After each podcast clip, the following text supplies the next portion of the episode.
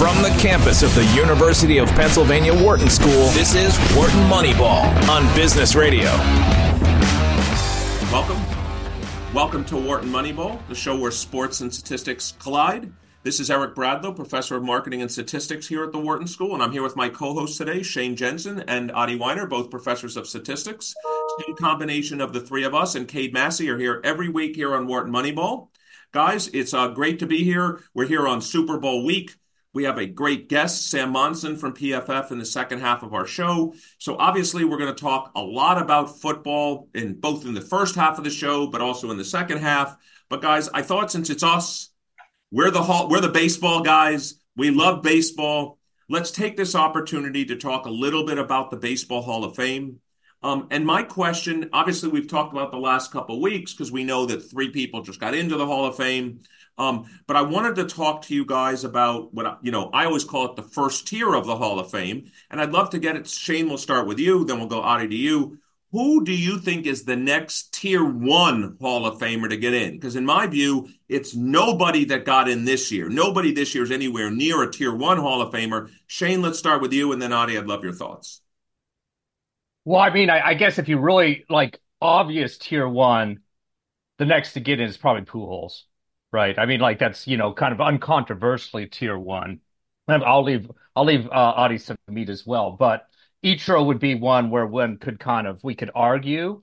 Uh, but I think yeah. Pujols is really the next, like unambiguously tier one uh, Hall of Famer coming up. Coming yeah, 3,200 hits and 700 home yeah. runs. And one of the, you know, if you look at his, certainly his first 10 years, almost the one of the greatest first 10 years in the history of baseball. Like you'd have to put him up against like, you know, Frank Thomas, Lou Gehrig, you know, Ted Williams, Stan Musial. And we're talking about a And I mean, Ichiro, Ichiro's first 10 years in MLB also really stands out. It's very unique. I mean, he averaged something like 220 hits a year. Yeah, right. Way over 2,000 hits. It's ridiculous. But then he had this other 10 years of kind of part time. Like, if you, if you kind of look at his sort of seasonal averages and you use all of Ichiro's seasons, you know, then you right. kind of start getting almost a Miguel Cabrera well, kind of effect. Yeah, I mean, I mean, it's, uh, I mean, Pujols, of course. Uh, um, Ichiro is interesting because in one dimension, he's unbelievable. That uh, the ability to get hits, right? Mm. that's partly because he didn't walk so much. I mean, astoundingly because he didn't walk so much and had this infield hit ability. Um, I wouldn't say, considering he spent time in Japan and in the second half of his career was was weaker. I'm not sure he's first tier. I Definitely agree with you, actually. I yeah, hate yeah, to say yeah, it. Yeah, yeah. I hate to say it, Adi, but I agree. Yeah, I mean, I take so. So I, I, I mean, so before he, I think we could. are there any other hitters, position players who are even close? Yes. Guys? Well, I mean, okay, so um, we are, just to make a distinction, we're talking kind of our own sort of yeah, collective yeah, yeah. ambiguous first tier, not like who's going to be first ballot or not, because I think that's no, no, no. first tier. Our first tier.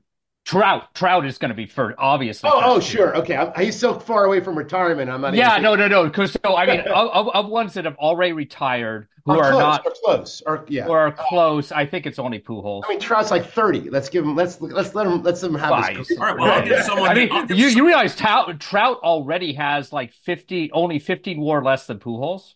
Yeah, I know, I know. It's but the back, the back crazy. Half.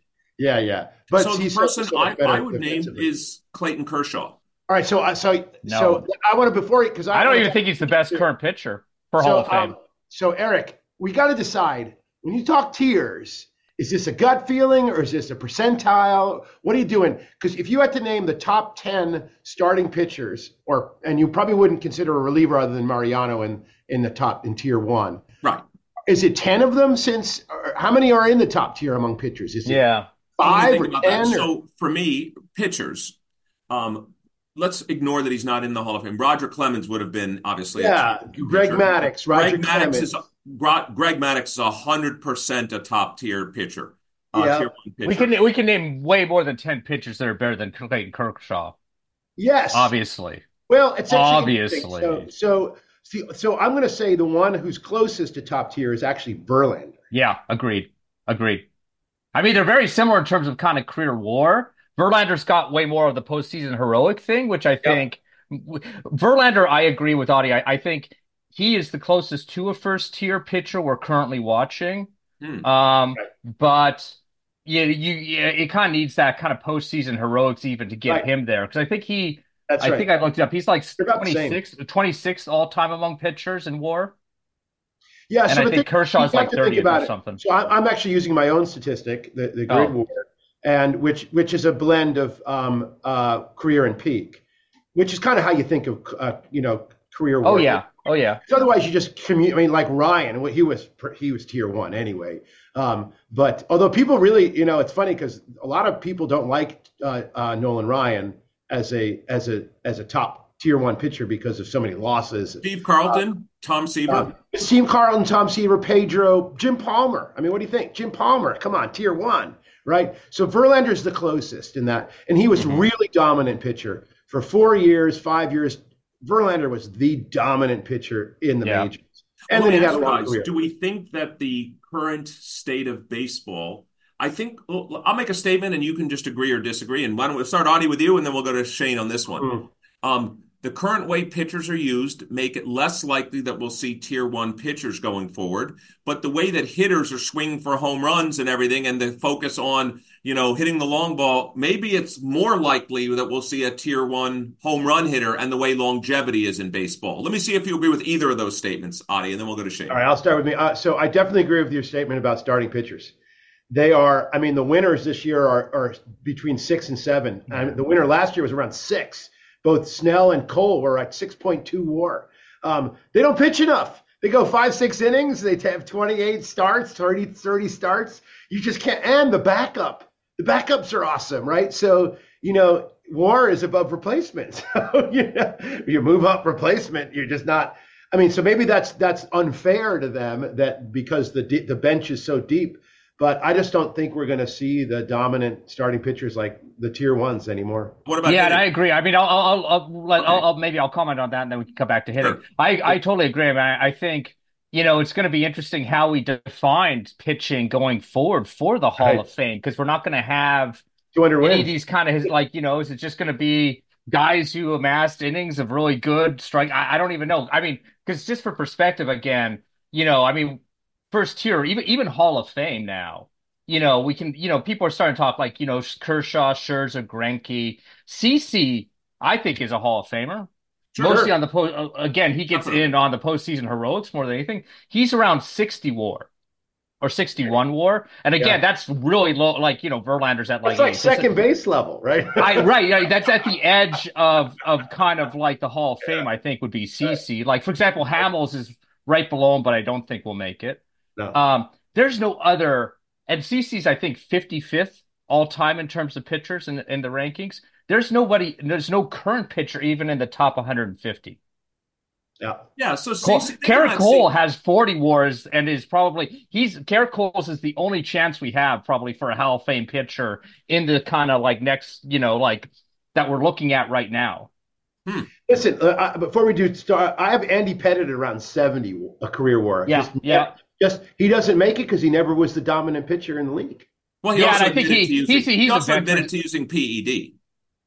Uh, well, no. I mean, if you if you read the podcast by Malcolm Gladwell, you got to forgive Andy Pettitte. I mean, it's a great podcast. Well, and even okay, beyond that, just- I, I do I do think if we want to continue to acknowledge if Pet's getting into the Hall of Fame eventually, I mean there'll be Veterans Committee, whatever. We're gonna Yeah. need to add you know, I I think there's gonna be a lot of pitchers that get revisited Yeah. as we start hitting. Like what about like, you know, what if ten years from now, like literally we look ahead and there's nobody there's no starting pitchers left Right. that could even possibly sniff it. Uh, so so anyway, so I think pitchers I think is even more dramatic. What, what Shane is saying, what Shane's saying to our listeners here in Wharton Moneyball is, in ten years, when I'm in my, you know, in my sixties, I may be pretty lonely in Cooperstown if I'm expecting a bunch of pitchers to be showing up. I might be there. That's not, who's going to be there with me in Cooperstown? That's the question. Ah, man. Paul Goldschmidt. Paul Goldschmidt will be there. Ah, there we like go. that. So, Adi, Yeah. any thoughts on hitters? Like hitters? anybody, you know, anybody Um, today? I'm not you sure we're think- gonna. I mean, I think we're gonna see more. We'll see plenty of hitters because of. I mean, they get gaudy stats. They and they pick up big WAR. I mean, because they're that's they kind of know how to milk it. I mean, I think um, milk it. I mean, I'm not sure they're doing the wrong thing. They're doing the right thing. Um, I mean, are you wondering where they're going to more first tier? I think first tier is just still sp- plenty special. Um, and uh, I think we're just going to see them just. At, I mean, we have some potential candidates like uh, from the youngsters who are amazing. Like right now. Mookie Betts, I think, is probably the best trajectory I mean, he's going to have to do it for a lot longer. Not even for first tier. I mean, Mookie I Betts. Don't know. Mookie Betts already has more. Well, I'll ask the than two of Manny you guys. Machado. How many more years does he need to do what he did for Shohei to be in the Hall of Fame? Oh, Shohei in the Hall of Fame? Probably about five, maybe four. I was thinking at most. I was Yeah. thinking, you know, from a war perspective, Shane, where is he right now? Does he- Yeah, well, I mean, uh, so he's got He he would be gets an interesting case. Let's say he like kind of has like he doesn't have like a crazy like he's obviously not going to have counting stats or anything like that, Oh, right? no, no, no, Yeah. no, no. But but yeah, I mean, you know, under the it'll definitely sort of be sort of a peak argument, but he's obviously doing something that nobody's done in like a hundred years. Yeah, it's crazy, right? I mean, honestly, just just keep, show us that you can keep it going. Like you said, yeah, two two three more four but years. I'm right yeah. that he's not pitching next year, right? Just hitting. no, he has no arm, right? right Yeah, he's. Uh, uh, I mean, by Surgery. design, I think they. He's only, I think, DHing next year. That's what I thought so too. I think he's only hitting. Well, guys, we could spend more time. We have about 10 or 15 minutes left. I want to switch a little bit to football, but maybe, you know, maybe just I'll call it some rapid fire. I wanted to get your thoughts on a few questions I thought about. And well, again, we'll be talking in the second half of our show with Sam Monson about the game itself. Um, Shane, in the, in the pre-work, I, I wrote some questions, and there was one that intrigued you, so I wanted to ask you, and then we'll move over to uh, Adi. Um, I don't remember the last time a defensive player was the MVP of the Super Bowl. Um, it might well be. I'm pretty sure in one of the Bucs Super Bowls, I think it was Dexter Jackson. I mean, that's 20 something years ago. But I, I There's a more recent case. Say it again. There, there is a more recent case. Von Okay. Miller in 2016, but Okay, but what would it take for it not to be whether it's you want to say Mahomes or Purdy or Kelce or McCaffrey? Like, what would a defensive player have to do to be the MVP of the Super Bowl? Yeah, can I answer that? I, I Yeah, would sure, guess I- you go ahead it's first. got to get lucky that there's got to be a low offensive game. I mean, without an offensive hero, that's the first thing. If there's an offensive hero, forget it. And if that's not the case and it's a low scoring game, then we might talk. yeah, no, exactly. I think, uh, yeah, Adi, Adi gave a necessary condition. Not sufficient. Um, not sufficient. Yeah. Uh, I mean, there's no real sufficient. I mean, you know, I get, you know, um, I'll, tell you what could be a suffi- considered sufficient condition, but it didn't happen. Um, I think you have to have it is you can't just have standout performance. Like so, for example, Von Miller's stats in 2016 when he won it, he had uh two and a half sacks, six tackles, two forced fumbles, two quarterback hurries. Great game, but you know, not not not so- not not something you'd kind of look up in a record book or anything like that. It has to be kind of the confluence of several things. Like Adi mentioned, you can't have a standout QB performance. I mean, the default is going to be quarterbacks, so you need not a standout QB performance on either side. Yeah. Um, Does the defensive you- player need to score? Well, I mean, no, Von Miller didn't score. For No, I mean. I, I'm just saying that would help, though, right? Yeah, no, I mean, if the def- you need both that kind of not standout performance by quarterbacks, you also, I think, need the defense performance to be kind of rather relatively like stand out relative to the rest of the defense Right. and be kind of game changing the way Von Miller was game changing. Another recent example that I think could have been was that Pat's, you know, the other kind of defensive sort of not standout QB performance was that Pat's Rams court, uh, Super Bowl from a few years ago. I honestly think Stephon Gilmore could have gotten Super Bowl MVP because he had kind of the, you know, the game sealing interception. But they Yep. gave it to Edelman because he had like over 100. E- e- even in that case, there was still standout offensive performance that they deferred to instead. Yep. Or, or I mean, another one. I mean, if you wanted to define MVP on like made the play that changed the game, you know, game the most. I mean, Malcolm Butler, like a few years ago. I mean, that's going got to be the number that. one. But like that, he won the game for the team. But that was like maybe his second play of the game. So it's like, could you make him MVP? Probably not. Probably not. So let me ask you guys another question uh, related to the game. Um, since in my mind, at least for well, they play 60 minute football games, not less. Um, in my mind, San Francisco's been outplayed in both games for a majority of the game. Uh, Kansas City certainly beat Baltimore. Uh, Buffalo could have won that game, was certainly leading for a good portion of that game. Um, how confident are you that these are the best teams that are in the Super Bowl? And what I mean by that is, um, let's imagine we started the playoffs again and ran the entire same brackets going forward. what do you what fraction of the time do you think these would be the two teams in the Super Bowl? Relatively low say, probability. Low probability. I'd say I, I am going to throw it something in, in, the order of about 20, 20 to 25 percent. I guess lower than that. I mean, lower. I, I mean, honestly, I kind of like at, at the conference championship level, like I, I, I still think, you know, if we ran this simulation many, many times, that Baltimore KC, like I didn't come out of that being like, oh, well, there's no way Baltimore could have won that. I, I mean, I think that's a that was a coin flip game. It definitely went for Kansas City, but that's a coin flip game. Yeah, if the guy um, doesn't fumble the ball right at the goal line, if if you know, uh, Lamar Jackson, Lamar Jackson has a better game. Lamar, you know, we get a better right. sample. Lamar Jackson, etc. I mean, there's a lot. So, so if you regard the cha- conference championships as near coin flips, you're That's kind of already five percent right there, right? Right, exactly. I mean, you're kind of almost you have to almost kind of guarantee San Francisco and KC even made it to the conference championship in every simulation to kind of get that high of a percent, in my opinion. But, um, I mean, I do think you know if I was running the simulation, it's not like every game in the playoffs is a coin flip. I do think these last couple have basically been it, but like you know, I think you know that Kansas City Miami game in the cold, assuming it's the same condition, you know, we have the same weather. I mean, I think that was like eighty to twenty or something like that. Mm-hmm. So, guys, let me ask you another question. Um, if I showed you a set of statistics after the game, what statistics would you be looking at besides obviously, I'm not going to give you the score. What statistics would you be looking at that you think would be most, Adi, we'll start with you, would be most predictive of, yep, I've got, you know, with high confidence, I think that was the team that won the game. So the tricky and, part, and, ones that aren't tautologically true, you know. Right, right, right. Like points, right? Um, so it's a tricky business because when you're in the lead, you start doing things and then when you're behind, you start doing things. So you can't look at like running average and all these things. It, it's they're totally confounded. So I'm going to go with turnovers. What do you think? Yeah, turnover, turnover, turnover differential is going to be my answer. Yeah, because it kind of, I think it takes, uh, it's the one that try, you know, because most of it, that's the one that I think captures the variance of the game the most, basically.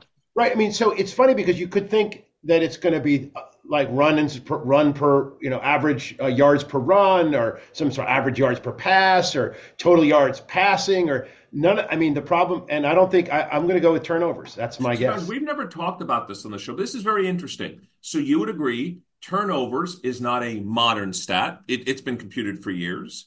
Mm-hmm. Um, I'll make a statement and then you guys shred me to pieces. But this is what I get to do when I host here on Wharton Moneyball. um, all the traditional stats, those are the ones that would come up first. All these new advanced metrics we come up with, no way would you name those. Turnovers, time of possession, total rushing yards, total passing yards, you know, yards per attempt. I, I'm, I'm making a statement and then you can shred me. These are the really predictive ones. All us statisticians have added in the last 10, 15 years are these advanced ones that add prediction at the periphery?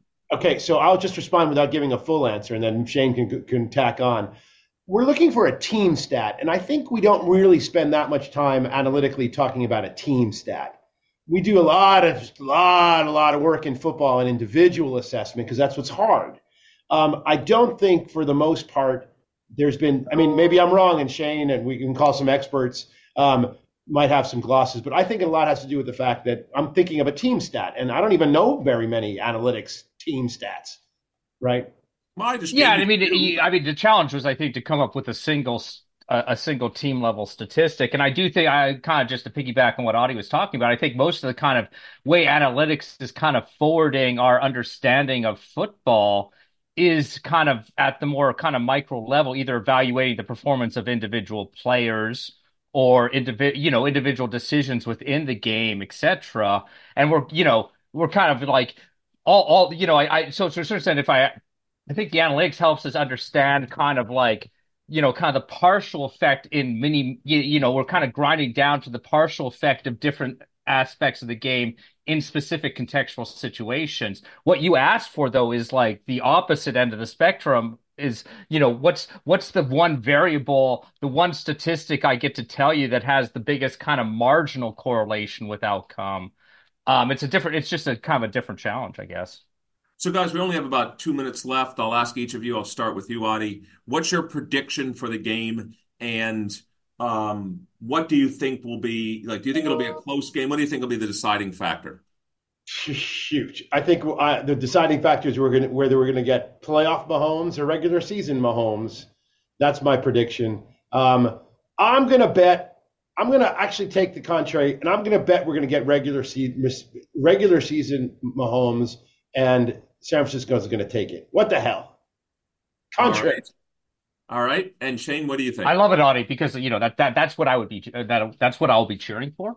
I think Kansas I, I, I think Kansas City uh, wins. I think they will play their usual uh, brand of playoff football, which is relatively mistake free. San Francisco will make a few more mistakes. I think it'll be close, but I think uh, I think Kansas City will uh, win again and I'll I'll take a slightly different perspective, which is I think this year what I've seen is if both teams play their absolute best, I think San Francisco's the better team.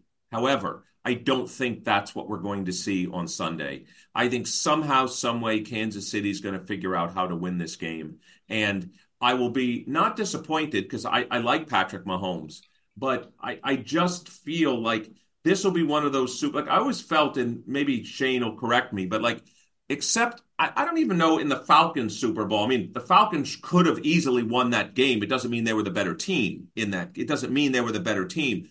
Like I, it's hard for me to think about a Brady Super Bowl that he won, and I'm like, wow, he didn't really deserve that one. As a matter of fact, I could argue he deserved some of the ones he lost too. Yeah. Um, and so I, I will just feel though that this one, I don't want to say gifted but wow, Lamar Jackson had to have a really bad game for them to lose that game. Yep. And you know, uh, uh, the Josh uh, Allen, you know, if he had played mistake free, I think Buffalo wins that game too. So I mm-hmm. almost feel like I don't want to say it was given to Mahomes, but uh, you know, in some ways it was. Well, guys, that's been the first half of Wharton Moneyball.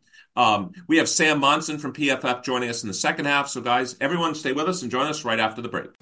You're listening to Wharton Moneyball on Business Radio. Welcome back. Welcome back to the second half of Wharton Moneyball, the show where sports and statistics and sometimes even business collide. Uh, this is Eric Bradlow, professor of marketing and statistics here at the Wharton School. Uh, I'm joined by my co-host Shane Jensen. Uh, for a lot of the show, we've been joined by our co-host Adi Wyner.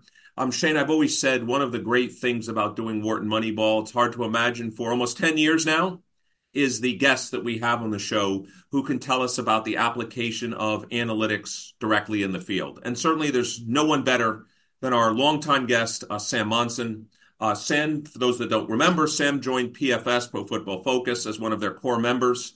Uh, he's now the lead NFL analyst, co host of PFF NFL Podcast and the PFF NFL Daily.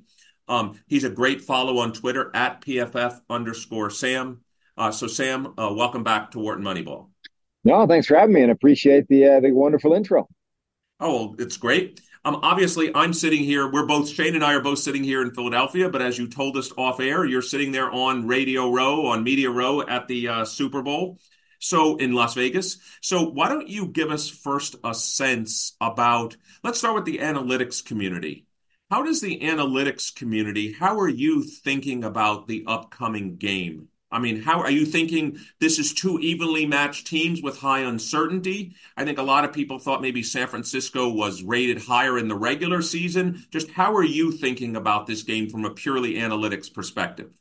Yeah, it's interesting because you know we, we're looking at this game and the, the Chiefs are underdogs again, um, and yet we've just seen evidence of kind of what happens when the Chiefs are underdogs, right? They they go out there and they show. So now you're sort of looking at this, and if you were looking at the totality of the evidence, you would say yeah, these are either evenly matched teams or the line is correct and, and San Francisco is the better team.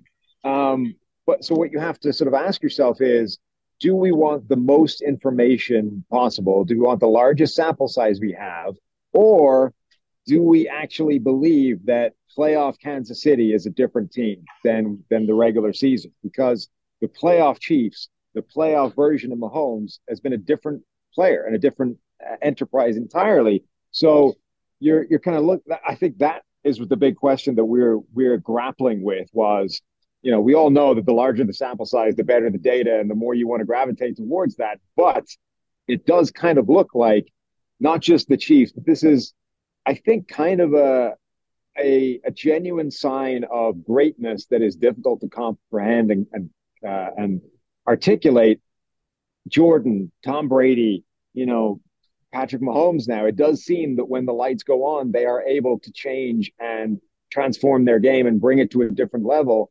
And it's really hard to accurately quantify that because obviously the sample size shrinks way down and and it's it's difficult to say is that noise or is it really what he's he's able to do. Yeah, Shane, just before I turn it over to you, just what Sam is talking about, which is a problem that we all deal with all the time in statistics is if you believe really that there's a let's call it a regime change between the regular season and the and the playoffs, then the regular season data is a different regime. We could call it whether it's old data, irrelevant data, and therefore now all we have is six years of playoff Mahomes. So instead of having maybe hundred games for Mahomes or hundred plus, we now have twenty games. So now we have a much smaller sample size. So I just wanted to point out to our listeners here on Wharton Moneyball the problem Sam's talking about he could be talking about he's trying to infer, I don't know, advertising effectiveness or price changes. And there's, you know, one regime and another regime. You'd love more data, but you also want the data to be relevant to the problem you're having. So I just want to point out to our listeners, this is a very broad problem. And I guess my question is like, uh, you know, because you obviously look, I think, at his performance in a more fine grained way than we do. Is Mahomes actually like, is there an actual differential in terms of his own kind of in game performance? I mean, he's able obviously it's it's obvious that being able to perform at least the same in the playoffs is already an achievement that most great even great quarterbacks aren't able to do you know because you're you're going up against the best teams in, in high pressure situations but is it something beyond just the fact that he's able to continue his great performance against good teams or is he actually doing something different in the playoffs fundamentally no, he does. And it's one of the most interesting things that for his career, he has a playoff turnover worthy play rate of 1.7%. So he becomes that, that would lead the league in terms of the lowest turnover worthy play rate. Uh, how often you put the ball in harm's way, regardless of whether a DB actually catches it or drops it, um, how likely you are to create a play that is worth a turnover, should be a turnover. 1.7% would lead the league as the best rate in the NFL more often than not. There are some years, you know, last year I think Justin Herbert was at 1.6, but generally speaking, that would be the best rate in the NFL. That is his career playoff turnover worthy play rate. And it's it's like a percentage point better than his regular season turnover worthy play, play rate. This year, um, forget the big mistakes, the really big glaring ones, the turnover ones just how often he gets a negative grade of any description. So you miss a receiver by a yard. It's a harmless play, but it's a negative in our system. You get a negative grade for that. Um, he has the lowest uh, negatively graded play rate in the NFL, 10 point something percent. In the playoffs, it's dropped down to six point something. So he's already the best quarterback in the NFL at how often he gets a negative grade, which we found is one of the most stable, sticky metrics for any quarterback anyway and he takes that once you get to the playoffs and he makes it even better. So this idea of how I assume Mahomes... also, Sam, that that's correlated with winning. I mean, you could find lots yeah. of sticky metrics that have nothing to do with winning. Right. So you have kind of a two pronged requirement. It's actually something that's sticky, enduring, and it's actually predictive of winning. Exactly, and I think it's part of what it's what explains. You know, how does he keep winning all these games? It's because you get to the playoffs and he does change his game fundamentally, not necessarily in a really obvious way, but in a way that definitely has an impact in the bottom line and winning and losing games. And therefore, you know, Mahomes is on his way if he wins this weekend to winning 50% of the Super Bowls of the time he's been starting. Do you guys uh, um, at PFF have, or just you personally, have any probability model that allows us to get me some sense of the distance between playoff Mahomes and regular season Mahomes on a standardized scale. Yeah. I have just no feeling for it, right? So obviously players vary a lot. We only have you know have 20 games as playoffs. Is there some kind of metric? I mean, we tend well, to. Let me ask. Let me ask Adi's question. I love yeah. Adi's. Let me ask in a different way. Let's say I, I love the following counterfactual. And Adi, if this is not what you meant, please correct me. I know All you right. will. Let's say non-playoff Mahomes played in the playoffs and played the games he had played, what would his record have been? How many Super Bowls would he have had? Like, that's a common metric. Let's look at his right. observed performance. And let's say non playoff Mahomes was in those games. do we have a prediction of what the expected less number of wins is or Super Bowls? Any thoughts? That would be a that would be a common metric. That's a yeah. different question that I asked, though. I will be. I will say it's a good one, but it's different. And I mean, let me just focus you. I, I mean, uh, on my question before you get to Eric's, which really asks, you could answer it almost in a in a permutation type style way of thinking about it, right? Meaning you could label tw- uh, 20 games playoffs and 100 games, if that's how many he's played in outside of the playoffs, just approximately, um, not playoffs. And uh, you have a grade or some kind of score for each each game, and you might ask yourself, what's the distance between what's the distribution of say 20 randomly picked games, and then find out where the tw- the, the 20 playoff ones are on that scale. That would be actually a fun project. I mean, I wonder whether students could do it if you haven't done it to give you a sense of how deviant these 20 games are from his original 100 if you if you don't have an answer which you probably don't you have some flavor for it like how you know how many standard deviations would be a, a model based way of of measuring that uh, is playoff homes from ordinary homes yeah we we haven't dove too deeply into it at all um, you know in addition to all the problems we've already talked about about uh, how you sort of dive into all that stuff there's also the fact that year on year, each one of these playoff teams is different. The supporting cast is different. You know, the defense he's playing is different. It's it's not a constant, right? It's not a control sample size for just the only variable being different, being playoff versus regular season. So all we've done is a very surface level look at, you know, what is this PFF grade, uh, playoffs versus regular season, stuff like the turnover worthy plays we talked about before. That drops a, a full percentage point. That's a significant jump from it would he's on the better side of the NFL on that, but he's he's usually not the first, second, third quarterback in the NFL in terms of risk averse uh, play uh, and turnover worthy plays. When he gets to the playoffs, he becomes basically the best quarterback in the NFL at avoiding those plays. So it, it's definitely not a, a, a thing we really created a, a, full look at the picture on. Mm-hmm. Yeah, I guess a fur I, I maybe comment on a further a further complication on that permutation analysis is the idea that you know I mean not Mahomes in a vacuum. Obviously, he's also got a great coaching staff and you know kind of uh, schemes and schemes and, and and kind of game plans that evolve as the season goes on. And so under that permut that, that permutation sort of analysis would assume that somehow you know we're holding scheme constant or something like that. Whereas you know again you could imagine a world where the Chiefs, you know, know they're going to the playoffs and hold out kind of, you know, make sure that they have their best plays and best schemes and, you know, best ways of making Mahomes excel until yeah. the playoffs, you know, and it's and hard then, to kind of deconvolve those, I feel like. And then the sort of flip side working against that is generally speaking, the deeper any team goes into the playoffs, the more injured and banged up and the personnel yeah. is changing, right? Yeah. Like the, the team in week 20 is going to be significantly weaker from a personnel standpoint than the team in week one, by and large, right? Everybody's healthy to start the season. Teams get banged up, and usually the, the healthier teams are the ones that make it deep into the playoffs, but they're still ravaged by injuries. I mean, you know, AFC championship game, Kansas City just lost Charles Omenihu. It's a, a big part of their defensive line. He's not a factor anymore in the Super Bowl.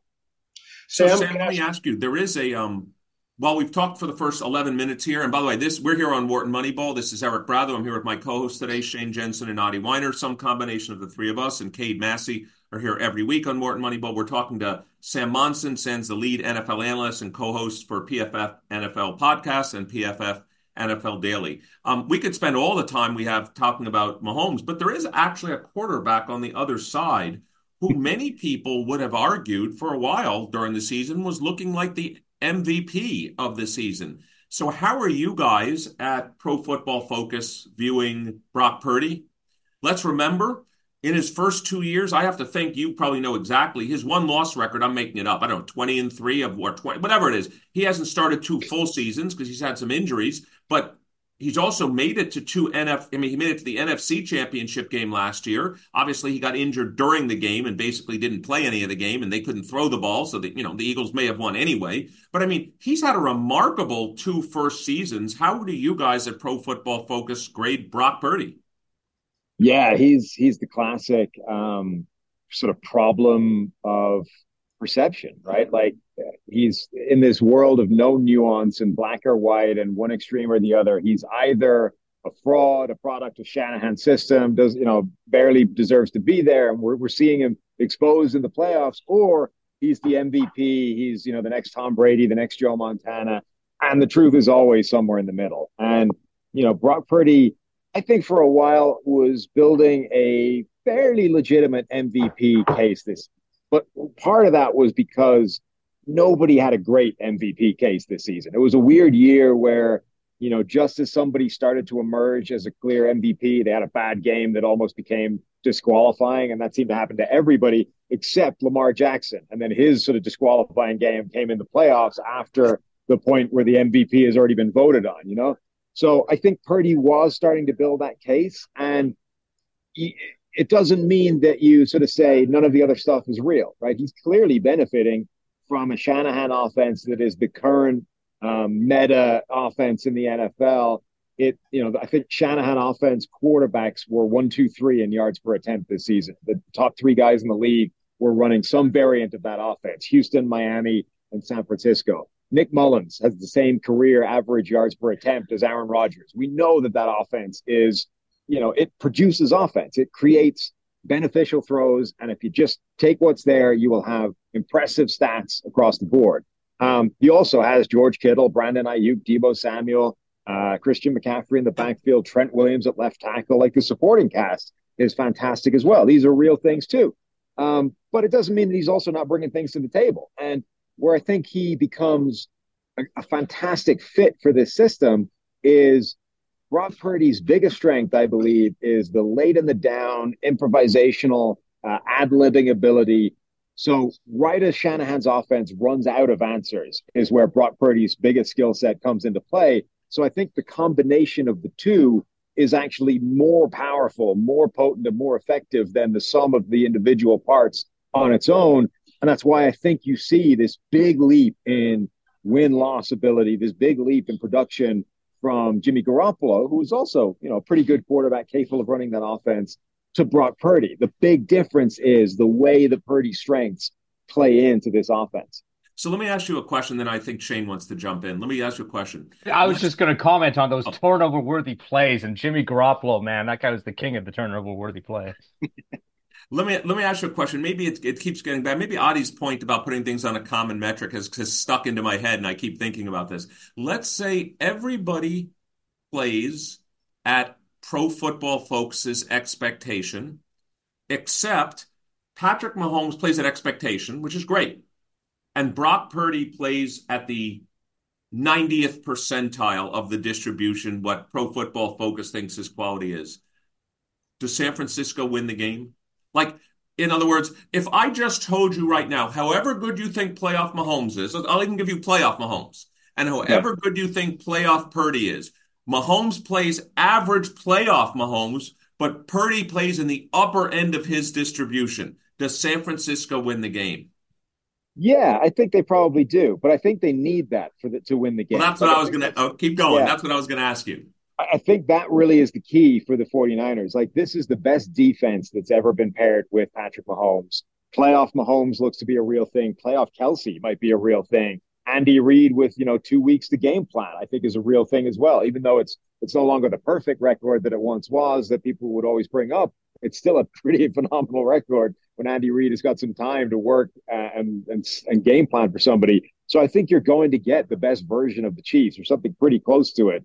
Um, I think you can definitely argue that overall San Francisco is a is a better team but they need the most important element of that team, Brock Purdy, to play at something like his best level for that to be able to keep pace with what I think will be a better version of the Chiefs than we've seen from most of this year. I think the Chiefs can afford, you know, some part of that not necessarily to fire or to just be average and they'll still be at right there. The 49ers need they can't have Brock Purdy playing the way he did against Green Bay, the way he did against Detroit for, you know, most of the game. They need him to be playing the way he was playing earlier in the season, where he was absolutely cooking relative to to his overall kind of distribution curve. Do you have any thoughts about? Shane even talked about this about strategy. Like, for example, if you're Kansas City, I'm sorry, San Francisco in this game, do you just try to run the ball until they prove they can stop the ball? I mean, one advantage is you have a good running back. You have a bunch of good running backs. You have a very good offensive line. Kansas City's been somewhat vulnerable to the rush, more so vulnerable to the rush than the pass. And every minute you're on the field is a minute Patrick Mahomes is not on the field. So if you're San Francisco, do you take a totally different strategy in this game? Matter of fact, your goal is to win this game 17 14, not 35 to 31. You'll take either, but you you think there's a greater chance of winning at 17 14 than 35 31. I'm just interested in your thoughts. Yeah, I mean, I think if they're able to run the ball well, there's almost no team in the NFL that isn't in a better position to win if their run game is firing in all cylinders and they're, you know, rattling off four, five, six, seven yards to carry. It's it it works. It doesn't mean it's it's the best approach to just run into a game and try and run the ball at will, regardless of how it's going. But if they have the capacity to have a successful run game against the Chiefs, they're absolutely in a better position to win the game than they would have been if the Chiefs are able to stop the run without allocating extra resources to it. So yeah, if Christian McCaffrey is a huge part of this game and that is successful, and they don't need Brock Purdy to carry everything on, on offense and win the game passing, yeah, I think I think their chances of winning that game goes up. So let me ask you one more question about the game, and then I want to, uh, since we have you, I'd love to hear your thoughts about the NFL draft, and specifically, there's one aspect of it I'd, I'd love your thoughts about.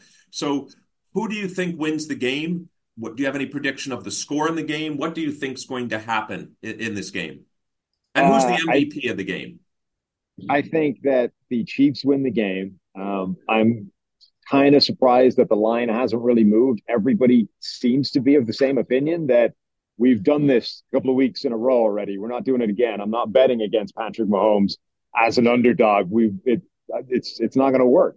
So everyone kind of seems to be agreeing on that, and yet the line's staying where the line has been and San Francisco is favorite. Um, I think the four, I think the the Chiefs will win. I think they'll they'll get a better version. I think Mahomes will be MVP uh, if they win. Um, I do think it'll be a shootout, though. I think there'll be a lot of points in this game. I think both defenses are good, but I, I don't know that the they're, that the 49ers are going to stop a relatively mistake-free Patrick Mahomes. And I think that 49ers offense is good enough that they will be able to at least get close to keeping pace with the Chiefs. So let me, I lied. I asked, I'm going to ask you one more question about the legacy for two players in this game, or two individuals. So three and one's a lot different than two and two.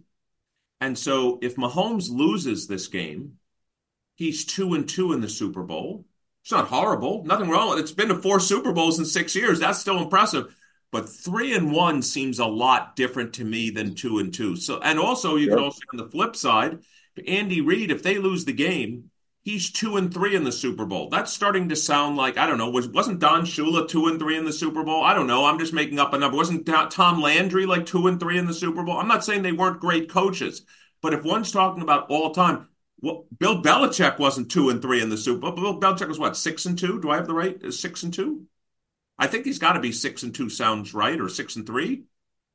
Uh, I mean, you're only counting as a head coach. Head coach. Yeah, six and three.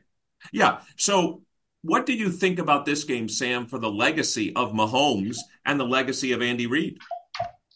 Yeah, I, I mean, it's important. Obviously, it's a Super Bowl, and the way the way the world works, we define people still by these Super Bowls, however silly that may be. And two is already it's like a validating number, right? Peyton Manning is arguably one of the top three quarterbacks of all time. And and you're generously giving you're generously giving him two. I know he's got two, but the second one, I was the quarterback. he was he was eh, well, he was two and two in the Super Bowl too, I think, right? Right, but that second right. one gave his career that validation, right? It didn't matter that he was sort of a passenger towards the end of it, and that he like like John Elway. John Elway's career was validated by those Super Bowls at the end, where he he's was, two and three. He was zero oh and three, right? Where he was a passenger, and it was everything else let him win those Super Bowls. And when he was at his best, the rest of the team wasn't good enough, and he couldn't win them. But getting those championships at the end. People forget how they came about. So Mahomes has already crossed that sort of validation line of the two Super Bowls. Now he's in this pathway of we forget because of Tom Brady, or it's really easy to forget how hard it is to win any of them, which is why the second one becomes validating. If Mahomes wins this one and he's won three and he's now won 50% of the Super Bowls in the time he's been starting a quarterback, now he's on this Brady pathway of he could be the new benchmark of you know, what if he wins eight? What if he wins nine? What if he, you know, finishes his career with this number that never seemed plausible? If he loses, he's still past the kind of validation line, but now maybe we end up with a Joe Montana type career, right? Where he plays the whole time, he's always in contention, but he only, quote unquote, gets four rings, right? And Brady still, we still end up de- declaring Brady as the greatest of all time because he ended up with seven. And Mahomes, as great as he was, showed how hard it is to win these things and could only come away with four. So I think it has the potential to change, you know, the narrative on his on his career, even if it doesn't change the substance of it. Same with Andy Reid. I mean, you know, if he wins another one, it's it's yet more validation. We start to hear him talked about as one of the greatest head coaches of all time. If he doesn't, then he's just another great coach who needed Patrick Mahomes to win a couple of championships. Yeah, I mean, neither Shane nor I is unhappy that uh, the Buccaneers beat the Chiefs. So, that, by the way, that's the that's the thing I'm happy about. We can never say, well, I can never answer the question if Brady played Mahomes in the Super Bowl. No, they played in the Super Bowl, and Brady, a 40, I'll make it up, three year old Tom Brady, they blew him out. And yeah, so, I mean, Brady's two of I think Mahomes only lost like three times in the playoffs, and two of them have been Brady. Right, Brady the other one's Joe Burrow. Yeah, yeah, Joe Burrow. Joe Burrow. So let's spend a few minutes that we have left with you, Sam. Again, we're talking to Sam Monson. Uh, Sam is one of the core members of PFF. He's the lead NFL analyst. Uh, you can follow him on Twitter at PFF underscore Sam. Um, let's talk about the draft. How do you see this year's draft? I mean, people are talking about, especially at the quarterback position, as being one of those transformative drafts with Caleb Williams, Drake Maye. Now people are even saying, I can't even believe I'm saying this guy's name because he was awful. But Bo Nix, I mean, I don't know. He was awful. He was yeah. awful. The new Auburn, Bo Nix, Bo Nix. the Auburn Bo Nix was terrible. But the, you know, there's maybe and, and people are even talking about five, six, seven quarterbacks going in the first couple rounds. How do you see it? Do you see this as the classic escalation of quarterbacks that always happen, or do you actually think we may have two or three transformative, let's call them franchise quarterbacks in the draft? I think Caleb Williams is definitely in that category. I think he could be special. I think his ability, his uh, potential, his capacity, the things that he can do are very Mahomesian. You're going to see a lot of those comparisons. Um, his arm is exceptional. He's incredibly athletic. He is also capable of doing the, you know, can you work within the confines of a regular offense? Can you throw just on time in rhythm without creating and without extending the play, without all doing all that kind of thing? So I, I think Williams is in that kind of category, and he should be the number one overall pick. The rest, I think, sounds more like that annual thing of we need quarterbacks. We're going to start pushing them up in the draft. And it's also very difficult to tell. I mean, the 2021 uh, class, the Trevor Lawrence, Justin Fields, Mac Jones, uh, Trey Lance, that class seemed special at the time, right? Everyone pretty much loved all five of those quarterbacks. They were very different but they were all very, very good prospects. And right now, the only one of them that looks viable or, or you know high level is Trevor Lawrence, and even he hasn't really lived up to that. You know, the best prospect since Peyton Manning, since Andrew, Andrew Luck, since Elway. Yeah, like he, those are the three. He was it was Andrew Luck in 2012. If it was if he went back before him, it was Peyton Manning in 98. And if it was before that, it was John Elway in, in 83 or whatever that was. So yeah, 83. that was what he was billed as. And he's been good. He hasn't been at that level yet. So I think it's always hard to tell with quarterbacks. But I do think this looks like a good quarterback year with a special number one. So let me ask you one last question also. If you're the um, Chicago Bears, and you have the number one pick. Well, so far I don't have to say anything. You are if the Chicago Bears have the number one pick, do they dump Justin Fields or do you and and draft Caleb Williams, given your belief and many people's belief that it's a transformative quarterback, or do you stay with Justin Fields? Maybe you can get a Herschel Walker like load for this pick, get right. four or five number one picks, or three or four number ones and number twos. You you know you're okay with Justin Fields. You know you can be a good team, but let's build around him. What do you do if you're the number one pick? And that's always the missing piece of the puzzle from the outside, right? It's it's what does that trade look like? Um, from in terms of as an abstract concept, I would move on from Justin Fields. I think we I don't think we've seen enough yet to be confident that he is going to be the guy in a year's time that you hand a $50 million a year contract to. He might get there. I, I'm not saying he can't be, but I don't think you can be confident in that right now. At which point I would push the reset button I would go get the new guy. The contract starts over again. and, and I would go in that direction. But suppose the suppose by the way, this is what I heard this morning on a you know ESPN and stuff. Suppose you're the commanders at number two who Right. just hired, I forget whoever their offensive coordinator is, the guy that was Caleb Williams' coach at. Kingsbury, Yeah, Kingsbury. Suppose the number two team says, we'll give you number two pick and a couple of number ones to move up. And you're like, you know what? Maybe Drake Maye's better than him. Would you do Right. that? Um, I think there's a big drop off, so I w- I, wouldn't be keen on that. If I was moving in that direction, if I was taking that deal, I think I would be sticking with Fields rather than going to Drake Maye or the next guy down the rung. But that's the variable, right? I haven't I haven't fielded the phone calls. I don't know what's being offered, Right. and what's being offered changes depending on how far down the draft you're going, right? So it's it's a very movable feast. But my default position would be if I'm Chicago, I'm using this pick until somebody gives me a deal that's too good to turn down, you know, where I decide, okay, that changes the math. Now I think we're better off taking this haul, even if I need to pay Justin Fields $50 million a year next year. I think I'm getting so much value in young draft talent that are going to be on their rookie contracts. We, we always think about it in terms of the rookie qu- contract for the quarterback because that's the best value, right? If you, Brock Purdy has the best value contract in the NFL because he's the last pick of the draft and he's playing the most important position. So those two things together make him the most valuable contract in the entire NFL. So that's what everybody's chasing. But if you had the quarterback on a, a giant contract, but you got six new rookie contract players that are making an impact for you, that might add up to the same level. that might be fine, too. Spread across different players. Right. Well, Sam, I'd like to thank you for joining us here on Wharton Moneyball. We've been joined by Sam Monson. Sam is one of the core members of PFF, the lead NFL analyst there, co-host PFF NFL podcasts and the PFF NFL Daily Show. He's a great friend to us here on Wharton Moneyball. Thank you, Sam, for joining us here today on Wharton Moneyball. Anytime, guys. Thanks for having me on. And thank you for joining us from Las Vegas and from uh, the media station and Radio Row. So, guys, this has been an hour of Wharton Moneyball. On behalf of myself, Shane Jensen, and Adi Wyner, some combination of us and Cade Massey are here every week on Wharton Moneyball. I'd like to thank our producer, Matt Datz, our associate producer, Dion Simpkins, who makes all of this possible. Uh, between now and next week, enjoy the Super Bowl, enjoy your sports, and we'll see you next week here on Wharton Moneyball.